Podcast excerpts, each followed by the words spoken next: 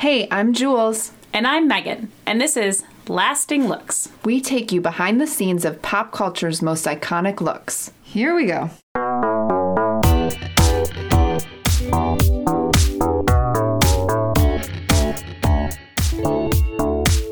Can you believe we're already on episode 9?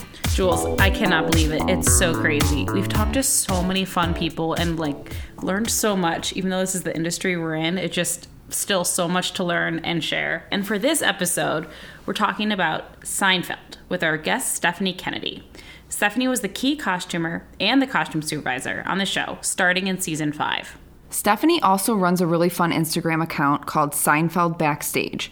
She shows all the old continuity photos. She has a bunch of Polaroids of them, and she tells a lot of really great behind-the-scenes stories, so it's super fun to follow. So today we're going to do something a little bit different. Before we dive into our interview, we're going to hear a little bit about Seinfeld from pop culture expert and New York Times bestselling author of the book Seinfeldia, Jennifer Keshin Armstrong. She also happens to be my sister. So let's hear from Jen.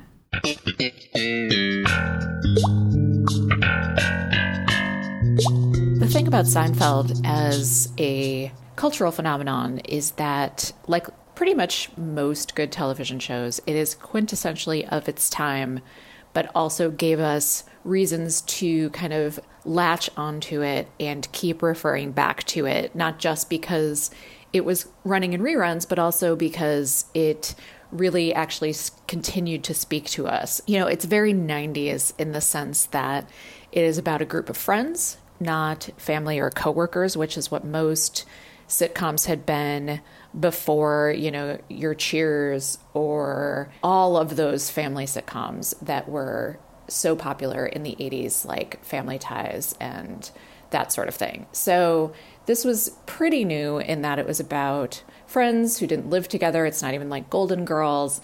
It's just these friends who are hanging out and sharing observations with each other. And that came even before Friends, as the Seinfeld people love to point out. And this really became something that was very normal afterwards, but beforehand was a big innovation. But Seinfeld was really special because it had this other innovation as well, which is that they had this rule on the set from the co-creator Larry David, who most of us know now, and so this makes a lot of sense. His rule was no hugging and no learning. So he didn't want to be like a typical sitcom. He didn't want the characters to grow and change. He didn't want them to realize the friendship was the most important thing or anything like that. So they're just going through life, dealing with these kind of ridiculous situations that the writers put them in and that really start out as very normal problems for the most part. You know, you're trying to rent a car, you're trying to find your car in a parking lot, you have to go to a party you don't want to, that sort of thing. And then they would take those to the logical extreme, but not in a way that the characters would actually grow and change. They would just go and observe things and be funny. These were very selfish characters. Another way that this is very 90s, you know, this was when we were very concerned about like what we called yuppies at the time. So young, upwardly mobile professionals. These are them, really. And so this was kind of a commentary on this sort of person. They are, you know, embodying these characters and kind of making a little bit of fun of them, I would say. You know, their misadventures often do not end well for them. They don't learn any lessons from that, but I think we kind of do. And in that way, it's very 90s. And they also allow these characters, like I said, to be observant and clever. And that's really where I think, you know, the reason that most of us love this show comes in, because they had ways of saying things that we also picked up and mimicked, and a lot of these phrases that continue to be in the lexicon, and some people don't even know where a lot of them came from, you know, not that there's anything wrong with that, master of my domain, real and spectacular, shrinkage, sponge-worthy.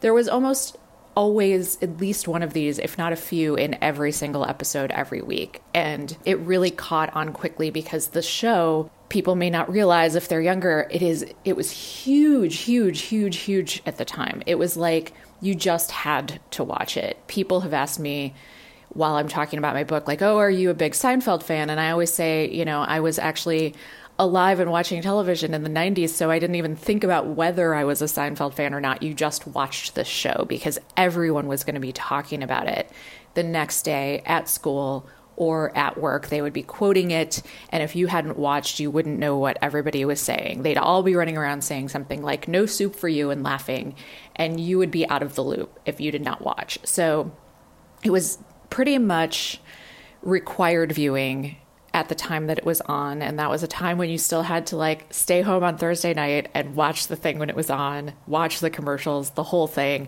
because we didn't have DVRs or video on demand or anything like that, you know? So this was just, people revolved their lives and their weeks around this. And it was so gigantic at the time. I mean, tens of millions of people were watching it every single week, which you just don't get that now. So it was very influential at the time and continued in reruns and now on streaming, and we're going to get it on Netflix soon. So I think it is going to sort of continue to regenerate new fans this way. The looks, of course, were very 90s, and I'm sure you guys are going to talk about that. You know, these characters really were defined by their looks, I think, more than a lot of sitcoms. One sort of famous graphic treatment that I've seen of Seinfeld, like t-shirts and stuff like that, is where they just show the four characters' hair. And I think that that's so telling because you really can distinguish each of them just by their hair alone. And their clothes really followed and helped to define these characters. And I think part of that is just because they're such well-defined characters. And the reason that something that happens on the internet is that there are still people out there who will imagine sort of what Seinfeld would be like now. For instance, there was a whole Twitter account for a while that did that would sort of pitch new modern ideas for Seinfeld plotlines. And for instance, when the pandemic started, there was something that circulated online that was like a spec script of what Seinfeld would be like in a sort of quarantine situation. And to me, that shows how well-defined the characters are, that you can kind of plop these four down anywhere in any circumstance. And we can all pretty much agree that they would do certain things, that certain actions would make sense. And I think their looks really sort of showed that as well, you know, especially like in Elaine. I think we could all still dress up like her for Halloween, and we know exactly what that is. And it's very 90s. It's sort of those flowy dresses and clunky heels and the big hair.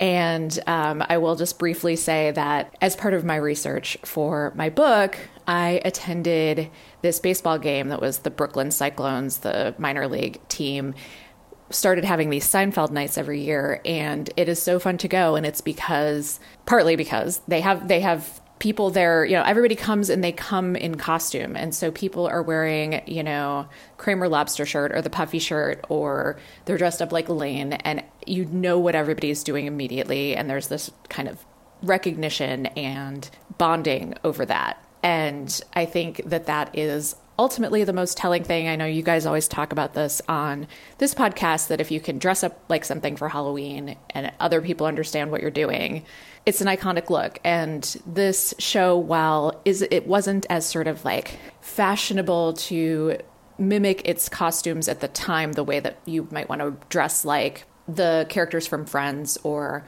Sex and the City, you know, it is so defined. And I know that even Michael Richards often liked to be in particularly his shoes, but parts of his costume to kind of get himself in the spirit of Kramer, for instance. So that's really telling that this show is iconic in every possible way. So thank you so much for having me on to talk a little bit of Seinfeld today.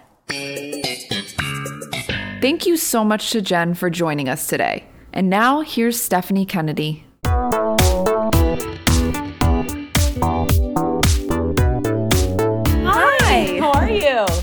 Great. I'm Megan. And I'm Jules. Welcome to our show. Thank you so much for being with us today. So tell us a little bit about your Instagram account, Seinfeld Backstage, and what inspired you to start it.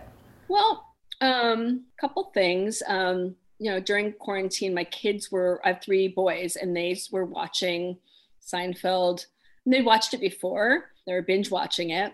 And, you know, it just occurred to me that, you know, that might be something, because I had these Polaroids. I thought that might be something that people would be interested in. And I really, really thought about it for a little while. Like, is this a Facebook thing? Is this a Twitter thing? And, you know, I'm an Instagram person. And I thought, you know, because they're photographs, that might be the best way, you know, the best platform for them. And so I talked to a couple friends and just, oh, and then, you know, a couple of the writers, the Seinfeld writers that I'm still friendly with, were telling me how popular, you know, how Seinfeld just, you know, again, has been like really, really, you know, popular again with binge watching more than ever. Right. And how amazed they were, and it's just been talked about and written about lately, just, you know, during quarantine.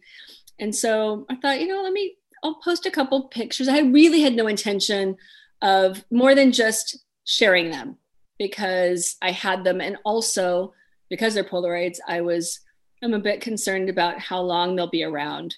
And so I thought maybe I'll snap pictures of them and share them with people so they can enjoy them and see them. Since there's a lot of Seinfeld content out there with memes and with, you know, just, you know, some shots from different episodes. So I thought this is some fresh content that people might like. And behind the scenes stories. I mean, the wardrobe girls have all the good stories, right? Oh, yeah. For sure. It's just so cool because I looked at your account and you have so many followers and you started it in November. So that just shows you, I mean, how popular it is. It's so crazy. I mean, people are obsessed with Seinfeld. Yes. Yeah. And not new news, but it's wild that, and plus it is, I bet people are watching it more lately because it is a comfortable show. It's something you're used to. It's something you're, you know, like, I think right now everyone wants a little comfort, and I think people are finding that with Seinfeld for sure. I know my family does for sure. Yeah. And it's really cool that you're doing it to also preserve those photos, because what's cool about older shows is they have physical Polaroids. And we were actually talking, we interviewed Deborah McGuire from Friends, and she was talking, she posts a lot of her fitting photos, and it's really cool because now we just use, everything's digital. Oh, yeah. So it's like, you know, we take our photos and it's like, we're not going to have a physical copy of that in the future. No. So I think it's so amazing. And it's so smart for you to take photos of them and keep them in a digital way. But you also have these really cool Polaroids to hold on to as long as they last. Yeah. It's just so different. Cause I mean, when we started, we did take photos and we put in our books and the books went away and they just kind of live forever. And now it is when I send my continuity book off, it kind of goes away, and I delete it from my phone, so it takes up so much space. And it's like it's cool that you held on to those too, because sometimes I was really, I've mentioned this a couple of times, I'm really the only person on the set taking pictures every day, right? You know, because nobody had a camera in their pocket in those days, right? And obviously the intention was to get wardrobe continuity pictures. So these are like the extras. These are like the duplicates. These are maybe the fitting outfit that we didn't end up using. These were just the throwaways, really. And it's so also somewhere there are books and books of these. Oh gosh, you know, thousands somewhere. So I'm going to maybe look into that as well, because somewhere are the number one, the A-list Polaroids that. Right. You know, and I feel like actors, when you take a continuity, they have this like looser, they know you're just taking it to, it's not a formal photo shoot. It's not going to be on camera. So they always have some funny pose. There's always like the photos I have of some actors are so funny because they just let loose for that quick photo. So it's awesome. Do you find that some actors, it depends. You know, I think some of the actors will, you know, put their hands up like this because they want to show the rings, and and some of them close their eyes. Yeah. So it's interesting to watch, like different actors have different kind of styles when they get their picture taken. Some of them they quickly snap without them knowing, you know, like, so I'm not bothering them or like distracting them, but some of them want you, and you have to know your actors. So some of them want you to call their name first so they don't get flashed in the eyes. Yep. And so, anyway, I have this one actor I've been on this show since season one, who takes the continuity photo the exact same way. It's the same exact pose. I could take it and cut it out each time. It's been the same since season one. And it's always, now it's funny, but I don't think he even realized he was doing it. And I was like, you do the same pose every time.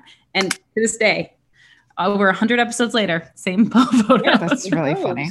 Yeah. Well, so the wardrobe people, the wardrobe people really have to, I mean, if you're smart anyway, you're kind of getting a vibe. You pick up, if they're your main, actors, your main cast, you know them, right? But then you have guests that come on, and you have to do a quick read. Like, oh yeah, is this person, do they like to be touched? I have had actors before, and I'm sure you have too, that they don't like to be touched very right. much, and yeah. Which I understand. Because wardrobe were always in there, like collar and with their jewelry and stuff. Mm-hmm. So. I get that. And I would actually have a couple actors on Seinfeld, but on some other shows that I worked on before, that once they got into the set, you can't touch, they didn't allow last looks. Like, you have to kind of get your last looks quick before they step into the set, or or that's it. You lost your, the window, that window closes. So yeah, it is. It's definitely tiptoeing around personalities, and yes, it's an interesting job in that way. It's an interesting part of our job that I don't think anybody ever talks about. No. So I love right? that. Yeah. Yeah. It's looking back, it's like, okay, you kind of have to, it's part psychology a little bit, right? Yeah. Good. And I've seen wardrobe people kind of come and go too. We would have people, come in to help us on bigger shows. So we would have, call the union and get the list of like who's available, and have people come in. And, sometimes it just wasn't a good fit, for us, or, they're just energetically wasn't a good fit for an actor. Maybe you have to really kind of, it's a very, very, like I said, very personal kind of job. And you have to really be able to read the actors and kind of, it's like a little dance. Totally. Right. Yeah. Right. How you going to, yeah. That's how I started the Instagram, was really kind of, it wasn't an accident. I mean, I knew I had these pictures. Right. I was always kind of thinking, well, I should do something with them. And so the timing seemed right. Here I am. That's awesome. For sure. Yeah, so how did you end up working on Seinfeld? I was a costumer, stylist, doing commercials mainly. But I actually just helped out on a sitcom.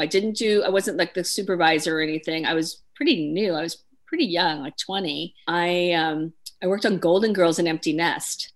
Oh cool. My God. I love both those shows. Yes, yeah. And so actually some of those Golden Girls don't like to be touched specifically. I won't name names, but there's a couple. Okay. There's one or two that once they're in the set, and it's like, okay, you're not going to, you just do your last looks before they step into the set, and don't bother them. And there's nothing wrong with that. That's just a preference. It's a preference, and you just respect. It's like they have they've got so many things to remember, and so many lines to remember, and business to remember, and props that they're going to have to, use, and things, coats they're going to have to put on and off. I mean, they have so many things on their mind. So it's like, I get it, and I tried never to take that personally. It's like, okay. You're doing your job.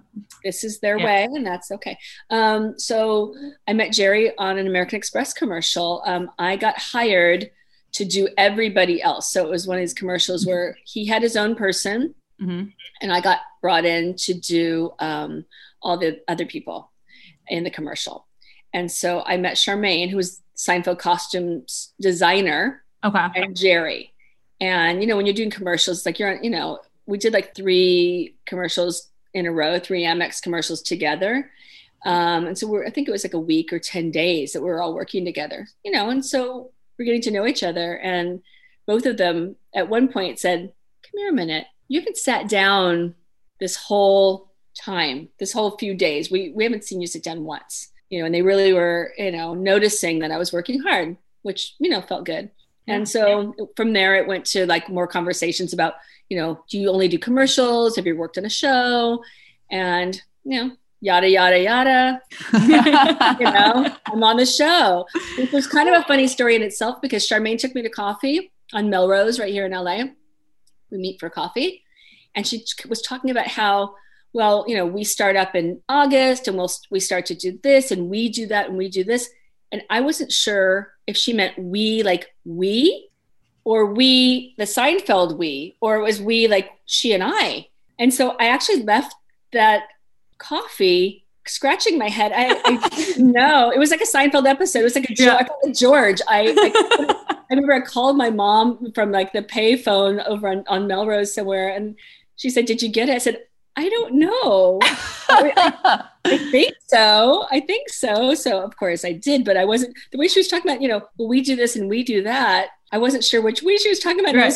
I was kind of shy and kind of new at this. And I wasn't quite, you know, didn't have the, you know, the nerve to say, do you mean we, you and me? Or, right. So, oh my gosh. Oh, that's awesome. I came in and hit the ground running with Charmaine, and it was just the two of us. I mean, wow. Season 5 was the two of us. I think a few months in, we brought in one more person to help, you know, a couple of days a week.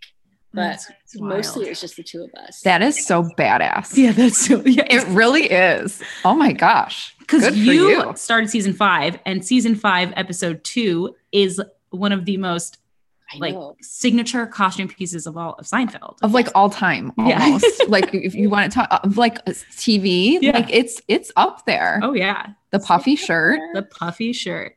Puffy shirt. So, okay. Well, when I, the first episode was the mango. Right. Mm-hmm. The second episode was the puffy shirt, and Charmaine had already, because they'd written this episode about this shirt, there had already been meetings between Larry and Jerry and Charmaine on the shirt. She'd already gotten, when I came in day one, she'd already located this shirt. Okay. So I didn't find that shirt. That wasn't, you know, something that I found, but it was a shirt that she found on the rack at International Mail in West Hollywood here in LA. She went to International Mail because it's in Boys Town. It's you know, it has a lot of like flamboyant and fun, you know, costumey clothes. You can get, you know, all kinds of fun stuff there, right? And so I think she just, I'm not sure if that was the first place she went, but she, you know, she was a costumer and she knew, you know, where to go to get, you know, you guys know, I mean, you know where to go, you know where to go, or you think, at least you have some inklings where to start. Yes. And she found this shirt off the rack and added some elastic. I actually watched the episode yesterday because now I'm getting all these questions. I'm like, gosh, I don't remember. I'm refreshing my memory, you know? And so she added a bunch of elastic to the sleeves to make it more, you know, puffy. To make it more puffy. And she put some shoulder pads in it. And I really didn't have anything to do with that. I mean, I worked on that episode, but she located that shirt and she embellished it. And Jerry rocked it. Yeah. Jerry totally rocked it. I know. It's such a great episode. I love all the George story in that. It's such a great, you know, I love all of their different business in that episode. It was a good one. Oh, that's like, it's a classic. And yeah, people, for sure. You know, people are always asking me about the puffy shirt, and I, you know, that was a Charmaine find, definitely. But people, I think, are sometimes disappointed that it wasn't just designed, that she didn't sit down with it, you know, and have it made. But, you know, in the script, it really is supposed to be a shirt you can get, you know, that this woman's selling, or her intention is to be selling them, you know, to shops.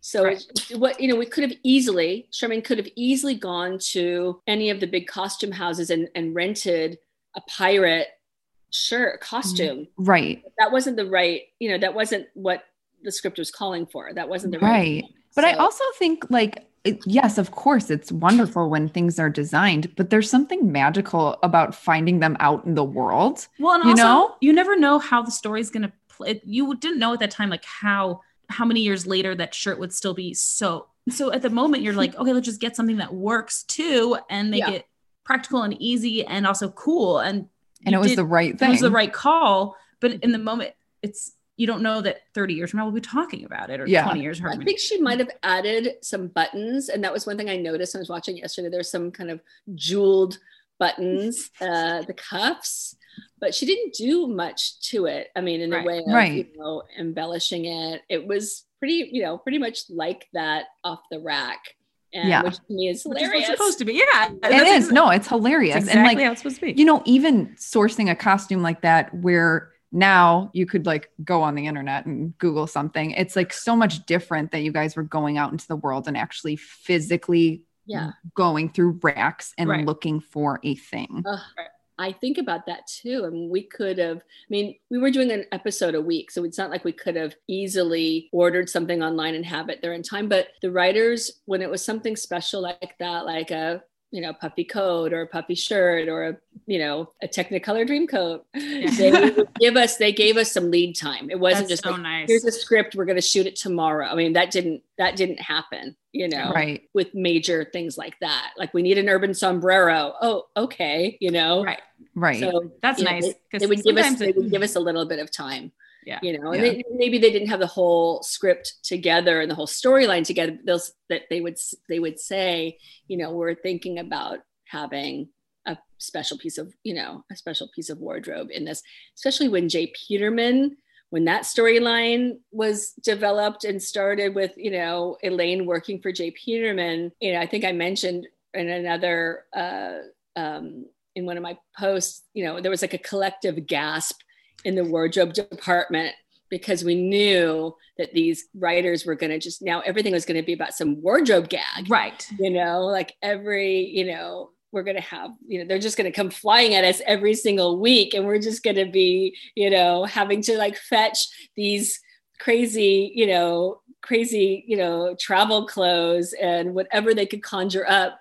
We're going to have to make it, find it, buy it, rent it, you know, come up with it. For sitcom, there are so many. Each episode, I think, has some costume call out reference. Like, tell me about it in the script. I feel like there's like, I mean, we work on a medical show. It's not very much like, oh, that person's wearing, but I don't think I've watched an episode where they haven't said specifically something about someone's clothing, or there hasn't been a big part. I mean, George's puff coat. That one was, you know, because it said in the dialogue, because it said in the script that George got it from like his dad's friend that had some discount ski shop. Charmaine sent me to a discount ski shop because, you know, we tried to kind of come at it organically. And so I go to some downtown ski, you know, discount place, and I found that coat, probably found a few coats, and brought them back and fit them on him. And that one was the winner. And,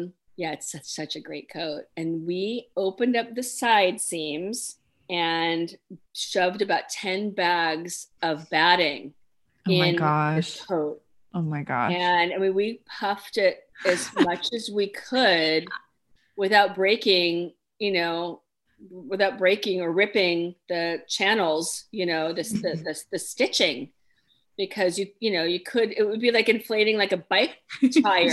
Like, you could overflow. It looked like that. It was like explode. You know? We shoved batting in the side seams. So that was a real coat. We didn't make it. You know, we bought it off the rack again and just embellished the heck out of it. And I mentioned before too, I think we probably could have gotten more batting. Like, it could have even been more, but you know, there was a limit to how much, you know, how far you could go. And It was big enough, and to be bigger I don't think it would have been funny, you know. And I think Jerry and Larry, they wrote these things, or, you know, the other writers wrote these things, but there was always, you know, you don't want to make it too ridiculous. It's ridiculous enough, obviously, you know, but I mean, you know, it could have been just like this big, you know, giant, you know, like Michelin man. It was pretty, I just watched that one again the other night too. It's like, it's pretty big, but it makes me laugh out loud. And there's very few things that physically make me laugh, like costume wise, like where I see it and I physically start cracking up. That makes me crack up. And Jason too. I mean, the way he played. Oh my gosh. Well, and then when he's in the car and it's like, it's like his little head is like, we were saying we were watching. He had to sit in a car in that thing. It's different if it's just like that one scene where it shows up. It's like, no, he's committed to that thing pretty much the whole episode. So he wasn't taking that off. And that episode in particular really is, I have to say, if I had to pick a favorite, like a desert island episode, I would pick that one because it's so, you know, it's so perfect. It's so Seinfeld. I mean, you know, it's hard to pick a favorite, but you know, it just takes place in an afternoon and an evening. It's just in a few hours' time. There's only, and for wardrobe people, it's one costume. One day. Yeah. So, hey, we loved Larry David scripts, because Larry's scripts tended to be that way. Just like once, you know, one day or 2 days. Peter Melman, the same thing. It's like it was just about these little small stories. Right. You know, and they didn't go into like days and nights and changes and all this craziness. they tended to be like smaller ideas, smaller stories. Like a costumer's dream. Yeah, from a costumer, like we loved those stories. We love this one, but for many reasons, for that reason as well, but also just because, you know, they just did so much within those few hours. Mm-hmm. And I really, really loved the way that story is told. It's just this whole one little story, and all four of them are connected. They're all going to this dinner party. And so it just seemed to me, it's like the perfect little Seinfeld episode. It is a good one. It's really, really good. It's very classic. Yeah. Yeah. It is classic. What else you got? The bro or the man's ear. My gosh. So that was another one of those weeks where I think I forgot who wrote that one, but you know, we got that script in advance because they knew that we were going to need some time with that. Oh yeah. And they wanted time with that too. The Larry and Jerry, they wanted to make sure that we got the right thing, you know, and we're not, and that sometimes takes a little time, and also takes some, you know, trying on with the actors and seeing what works and seeing what looks good on camera and that kind of thing. So that was, you know, that was one of those situations where they gave us a script in advance, and like, you know, Charmaine, I believe she kind of sketched that one out and had, you know, she put that together. I think part of it was a bra that we bought, and part of it, she added elastic to it. I have to watch it again to see, but I think we made a couple little prototypes and let them rehearse with it. Sure. Right? Yeah. Mm-hmm. That makes sense. See what kind of craziness ensued, because anytime you put, you know, Kramer and Frank Costanza together, you know, it's always something, you know, super magical. So, you know, I do believe we made up a couple different little prototypes, and it was going to be a matter of, you know, what was easiest to kind of, you know, what looked the best just visually, you know, and also what worked. And so that was definitely not something you could find at a store. That was I'm seeing Frank in that. I know, right? Man, bro. Man's ear. Oh my gosh. I was like, he was such heart. He was such a dear man. I loved working with Jerry Stiller. And, you know, because all four of the main cast members, their look was established when I got there, coming in season 5. Jerry Stiller, that was his first season was season 5. He was the first character that I got to put together. So that was really special to me, and also terrifying, because right. Oh, for sure. I wanted to nail it. Right. And I wanted to, you know, I wanted to get it right for a lot of reasons, but you know, here I'm like the new kid. It's like, you're starting the first day of school. Everyone else has worked together now for 4 seasons. You're coming in, you want to kind of prove yourself, right? You also, you know, when you're dressing an actor, you want them to trust you, and you want them to know that you understand who this character is. So right off, you don't want to make any missteps right off the bat. It's Jerry Stiller is a legend already. You know, I'm thinking, I was a little bit nervous. I never met this man. Here he's going to play a character that's going to be a recurring character. And Charmaine sends me out like, you know, okay, go grab some stuff for him. I'm thinking, I didn't get any notes from Jerry or from Larry or anybody, like what he should be wearing. They gave us very little direction, unless it was a specific wardrobe item. And so, who is this guy? And so I'm thinking, okay, well, it's kind of like a puzzle. It's like, okay, he has to go with her. He goes with Estelle. Right. They're together. He's the father of this guy, right? They live at this place. I mean, you kind of put this stuff together like a little mystery, you know? And, the whole leisure suit thing. I just thought, you know, this is a guy that probably had a business like in the 70s or so, right? 60s, 70s. And he's still wearing the kinds of clothes that he wore back then, because that's his look. Yeah, right. I actually did get his leisure suits. I haven't mentioned this to anybody. I did get his jackets a little tight, because I thought, this is a guy, when he's gotten a little older, he's going to still wear that jacket, whether it's a little tight or not. And you don't want to go too far, and you don't want it to you don't want him to look ridiculous. Right. Right. But I did get his suits a little tight, because I thought, this is a guy he loves this stuff. He loves this jacket. This is his jacket that, you know, he made some big deals in back in the day. Right. And this is what he feels good in and who he is. So we had a great first fitting, and he loved everything I brought in, and everybody was like, it was perfect.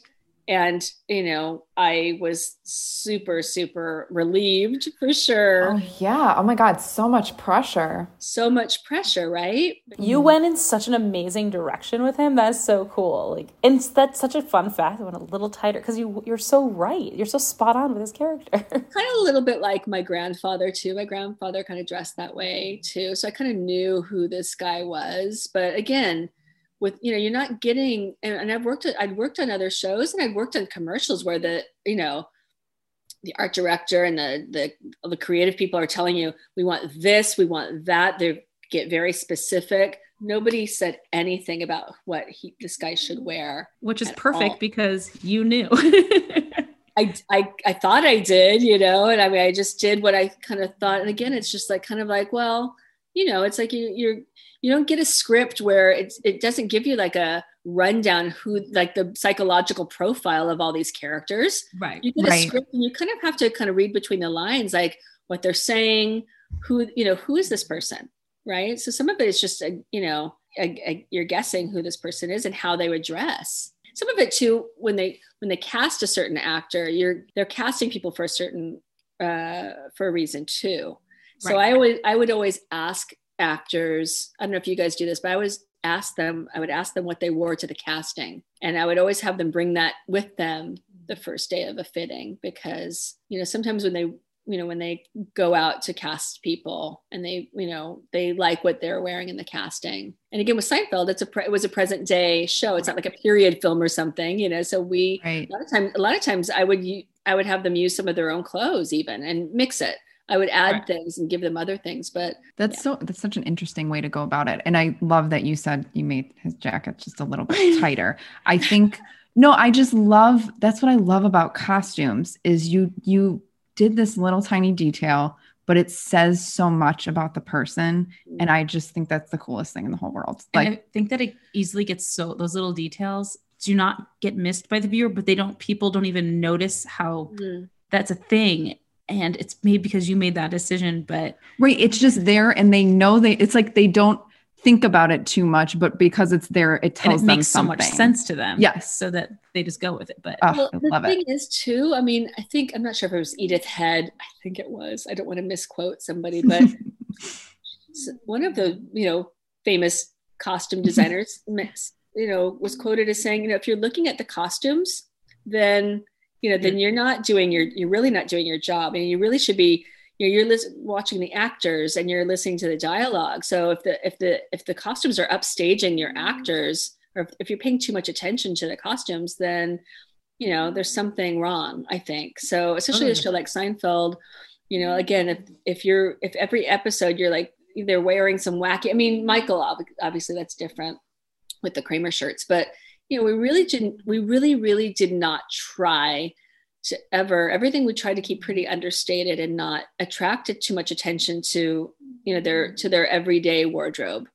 It was just, you know, average clothes that they were wearing. And we weren't trying to, and Jerry was very, very specific about that. He didn't want too much. He didn't want it to be, feel trendy. Yeah. You know? Right. It is timeless. Like, I mean, it is definitely has its points of the time it was supposed to be, but for the most part, a lot of that stuff does go through the times well, like carries on right to today. Like, right. Yeah, I think so. I mean, I hope so. Yeah. I mean, you know, Jerry was amazing in the fact that he could look at like the micro, like he could look at things on a micro level, Larry too, but Jerry was, you know, I worked with Jerry much more on a micro level and also on a macro level. So he had the vision for the show, you know, from the beginning and looking forward and knowing that it was going to be in syndication and that you might see an episode from, you know, in syndication, you might be at home watching an episode from season 2 along, you know, next to an episode from season 9 in one night, you know, so he wanted there to be a continuity and that was really important to him, but he also could, you know, look at the little details, you know, like somebody's collar, right. Or somebody's, you know, some little thing. He noticed all these things. And that was an amazing thing to work with someone like that, you know, and he was so really so kind about it too. I mean, he really appreciated his crew and you know, I don't say that enough in the, maybe in the, on my page, but it was pretty amazing to work with someone like him because he really, really did. It's not like he came to work every day and say, thank you, thank you, thank you. It's not like that, but he really did appreciate the crew and was really, you know, supportive of us and knew, you know, I've tried to kind of put it like in encapsulate, like how it really felt, because what I think that because he worked so hard, because it was so important to him, because he was like really like the first one there and the last one there, maybe not for every episode, but because, you know, he wasn't just one of these celebrities or stars that would like roll in when it was time for him to work and then leave, you know, and he wasn't pretentious. He's super down to earth. I think, you know, the crew really enjoyed working together. He created this culture. He created this like environment on the show where we all were like a family. And it was really, really like, that was really special, you know, and I see it because the show has had such longevity, people are obsessed with it. It's because of, you could tell like Jerry's attention to details, because people like that transcends into how you work, that goes into how everybody works, and it creates a magical, amazing thing when that all falls into place. I think so. I mean, I've worked on other shows too, where people cared about details, but they were also jerks, you know, they were also super like, you know, whatever, like OCD about stuff, you know, I mean, you could get that too. I mean, I worked for producers and actors before that. They don't have to be nice. I get paid either way. I get paid the same. They don't have to be nice to me. I'm there to do a job. They're there to do a job. I'm not there to be their best friend. You know what it's like? It's like, I'm going to get paid either way, but it's great when they're nice. It makes it so much more enjoyable for everybody. You know, I think, you know, it just was really, that to me was something looking back with such, you know, such great memories, was how relaxed and easygoing Jerry was, and how he really enjoyed the process. And how he really just, you know, really was happy to see people in the mornings, like getting there, and would make a comment like that one. I'm not sure if you mentioned like that one post that I made about his our boom operator, her son. He took her son for a ride in his Porsche when he got a new Porsche one day, and it was just like he did nice things like that for people, and not just to be like, oh, I'm Jerry, I can, you know. Look at me. I mean, it was like, we didn't have the phones. It wasn't like a selfie moment or, hey, look at me, I'm doing this nice thing. Nobody knew. It's like, this was something that he did. I didn't even know about it. Actually, she told me recently that he took Travis on a ride when he was like 10 or 12 years old. She said, did you know that? And I said, no. I mean, he did like these little things behind the scenes for the crew that were just nice things to do, because he really cared about the people that were helping him, you know, create the show that everybody loves so much now. That's so important. That's so important, so cool. But also so cool to hear. It makes me like, I already love it, but it makes me like, you know, love it even more. Yeah, that's so great. You hear all these horror stories, right? About behind the scenes, this actor or this director is a monster, right? Right. And that happens. You know, the egos, you know, people's ego. And it's Seinfeld. I mean, I used to tease him, you know, I was taking all these Polaroids, and he said, you know what, Steph, I'm going to bring my camera in. This was like the 9th season. He's like, I should bring my camera in and take some pictures of this stuff before it's all gone. And I said, yeah, you should, you know, because I'm taking pictures every day. You should definitely bring your camera. And he's like, guys, you know, it's all going to be gone soon, Steph. I went, I know. And I said, you know, and your name is on everything. You know, you should get some pictures of this stuff, you know, because, I mean, he is Seinfeld, and it's Seinfeld everywhere. It's like our call sheet said Seinfeld, our t-shirt said Seinfeld. The stage had this giant sign said Seinfeld. It's like, you know, and he was so really, like I said, just couldn't have been nicer and more, you know, just wonderful to work with. So. That's so lovely to hear. And did he have his costumes? I mean, there's Kramer versus him, but like, was he just kind of go with the flow with what he wore? Did he have his vision and he was stuck to it, or? Well, I mean, I think because he was playing Jerry, he wanted to be Jerry. He still did have a costume, believe it or not. Right. It was still like, you know, here's your Jerry clothes, Jerry. He still changed into Jerry clothes. Right. And it wasn't really much different than Jerry Seinfeld, the real Jerry Seinfeld, but they still wear costumes, still. Mm-hmm. In fact, right. People would come to a live show night, and I'd be out there like on the set, and people are, audience is there, and they could ask some questions before we start filming.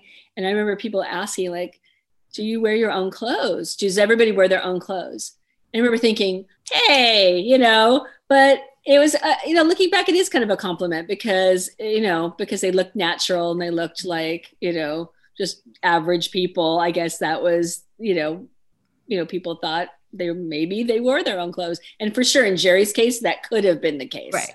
Right. So, he was super easy. But as they got more famous, they personally were being, more off, they were on magazine covers. And so they'd bring a stylist in with a rack of, Armani and all this kind of fancy stuff. So, and doing these, more appearances and that kind of thing. So I think really I watched them as they got more famous, their style, their personal styles changed. Right. So they're being exposed to more, couture and, fashionable, expensive clothing. And so I would bring in, like for Jerry, I did the shopping for Jerry and for Julia. I would bring in Armani and Xenia for him. He liked, especially when he was doing stand-up stuff and going on the road and doing, if he was doing Jay Leno or something, like you'd want to wear a nice suit. I would, so he had that, we had that stuff for him, but then I also shopped for his, everyday stuff as well. And Julia, as she was changing, I got to have fun with her because she was changing jobs. And so it was kind of organic, like her character was dressing. If you watch like the early Elaine, and you watch her style changes.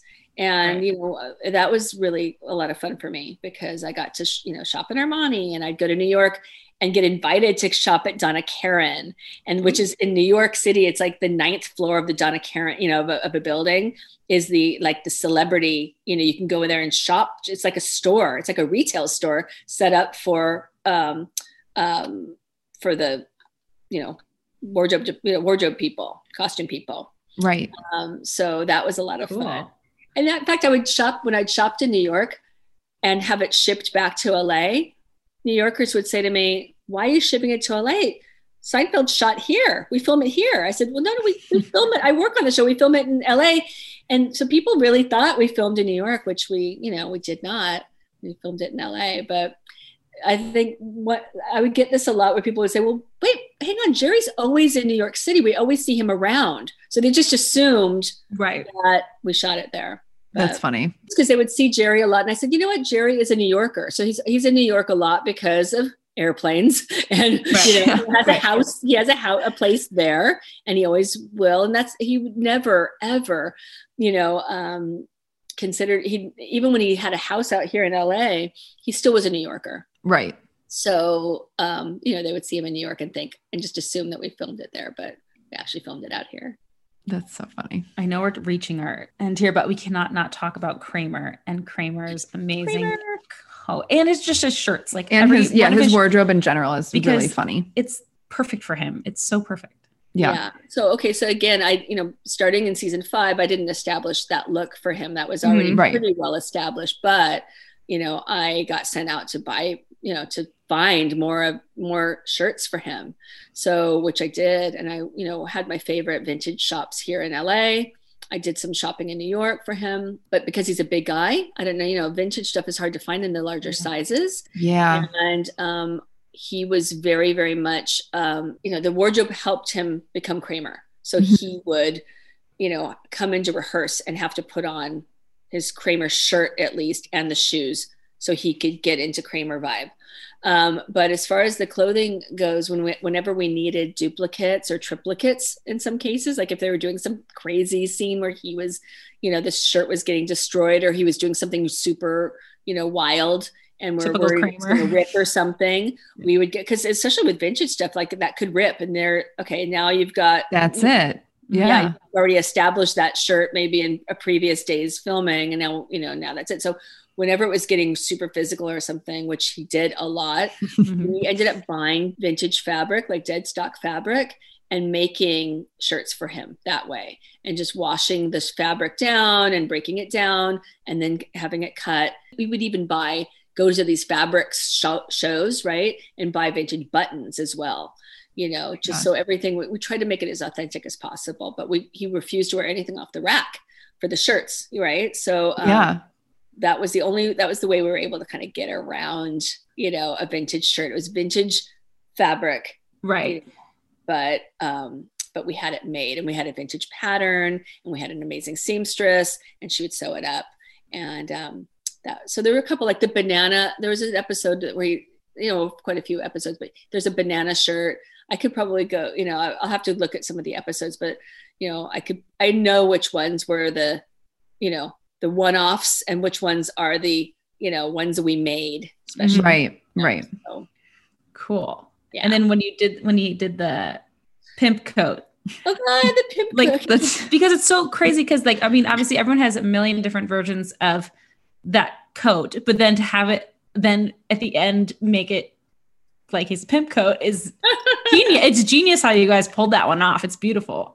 Well, that coat, believe it or not, that coat we rented from a costume house because apparently there, we searched a couple costume houses here in LA, and someone somewhere around LA had done a production of Joseph. Oh, that's great. That's right? Even cooler. Cause it's a real Joseph coat. Oh yeah. That's hilarious. Yeah. So that was a coat that, we ended up just finding and embellishing, definitely embellished some, I think added some fur trim. Fur. Yeah.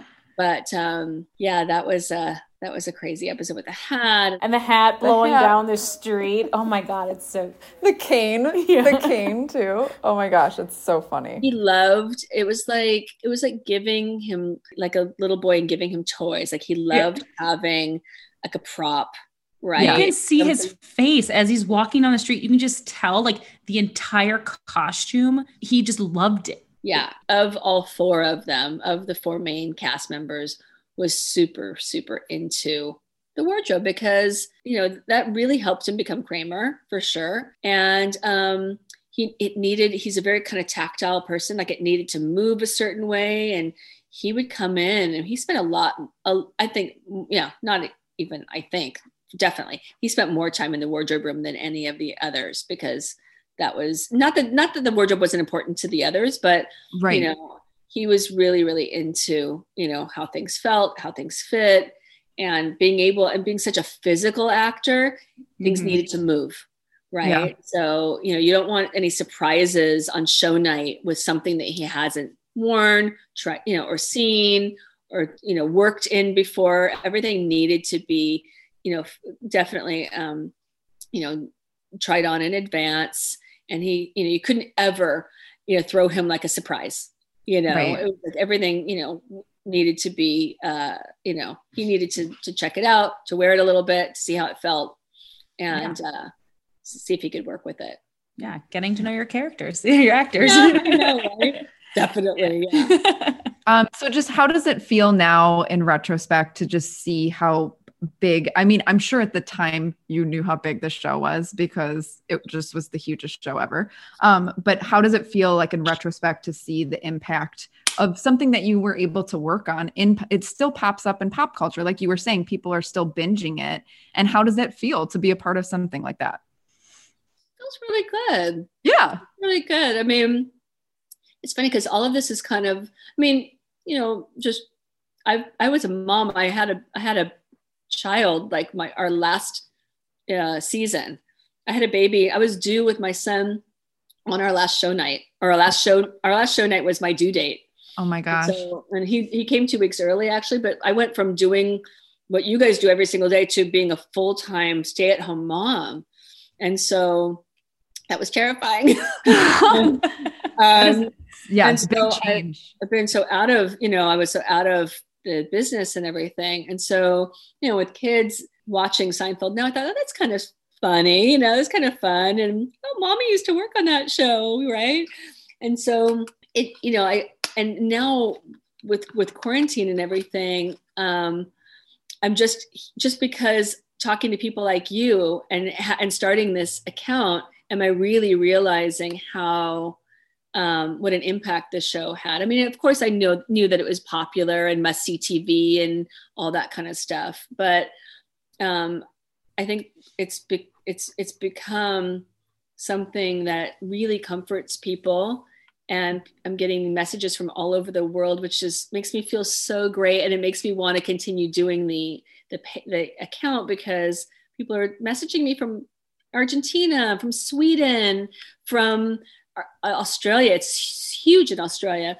And that is so nice that that people are able to laugh right now, because I think that is the one thing that we all need to do during this time. And people tell me, oh, they watch 2 episodes a day, or they keep it on while they go to sleep at night because they like to hear, they like to hear it in the background while they're sleeping. I mean, to me, these kinds of things make me feel so great. And I hope that answers your question. It's like, yeah, that for me, just being part of something that makes people feel good right now during this quarantine, that has, some kind of, comfort for people, is beyond, great. So that part really feels good, to answer the questions that people ask me, or private message me, and, trying to, give them a little taste, like a little, especially if they've seen every single episode, and